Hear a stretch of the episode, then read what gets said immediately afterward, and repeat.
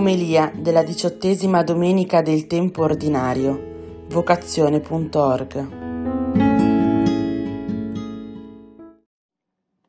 Cari amici di Via Verità e Vita, oggi diciottesima domenica del tempo ordinario. La liturgia ci presenta un Gesù che rimprovera. Una persona che arriva gli fa una domanda molto veniale, molto materiale. Maestro, di a mio fratello che divida con me l'eredità e la risposta sua è molto perentoria, secca. O uomo, chi mi ha costituito giudice o mediatore sopra di voi? E poi eh, racconta questa parabola che ha come sottofondo l'ammonimento fate attenzione tenetevi lontani da ogni cupidigia, perché anche se uno è nell'abbondanza, la sua vita non dipende da ciò che egli possiede. E, ehm, dobbiamo entrare nel cuore di Cristo e anche ci facciamo aiutare da Paolo, che nella sua seconda lettura dice, fratelli, se siete risorti con Cristo, cercate le cose di lassù, dove è Cristo, seduto alla destra di Dio. Rivolgete il pensiero alle cose di lassù, non a quelle della terra. Paolo parla di un uomo nuovo che si contrappone a un uomo vecchio L'uomo vecchio, eh, dice Sant'Ignazio di Loyola, è colui che gioisce delle cose per cui l'uomo nuovo si rattrista e possiamo dire che succede anche il contrario, l'uomo nuovo gioisce delle cose per cui l'uomo vecchio eh, si rattrista. E l'uomo vecchio è l'uomo ancora attaccato alle cose di questo mondo, ancora eh, ancorato all'avidità, all'ottenere, al piacere.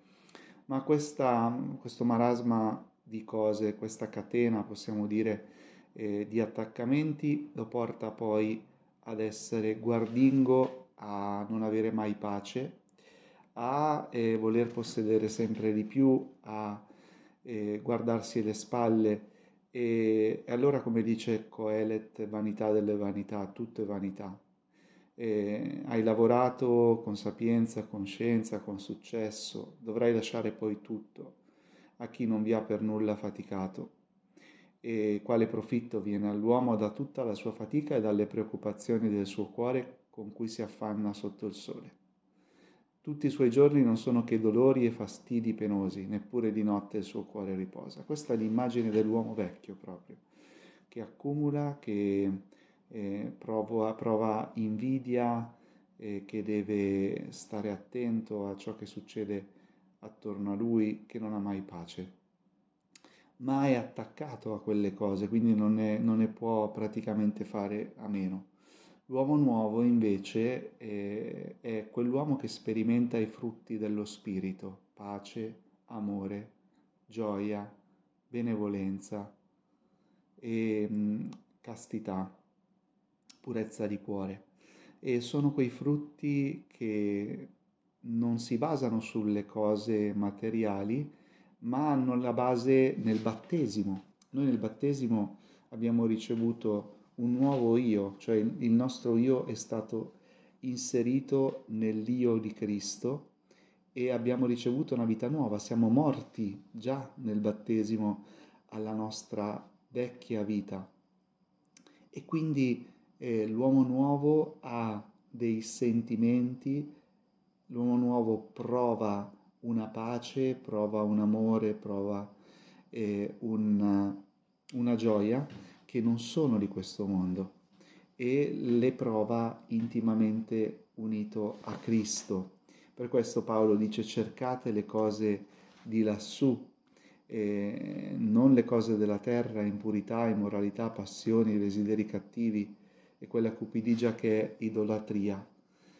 E, e quindi eh, c'è questo detto di questo monaco che il suo discepolo sperimentava questa lotta perché i due io in noi eh, coesistono, l'io eh, dell'uomo nuovo e l'io dell'uomo vecchio, per questo noi sperimentiamo sempre questa battaglia spirituale e questo mm, apprendista, questo discepolo del monaco, va da lui e gli dice, eh, Maestro, io sento in me una lotta interiore profonda, come due bestie che eh, si combattono all'interno del mio cuore.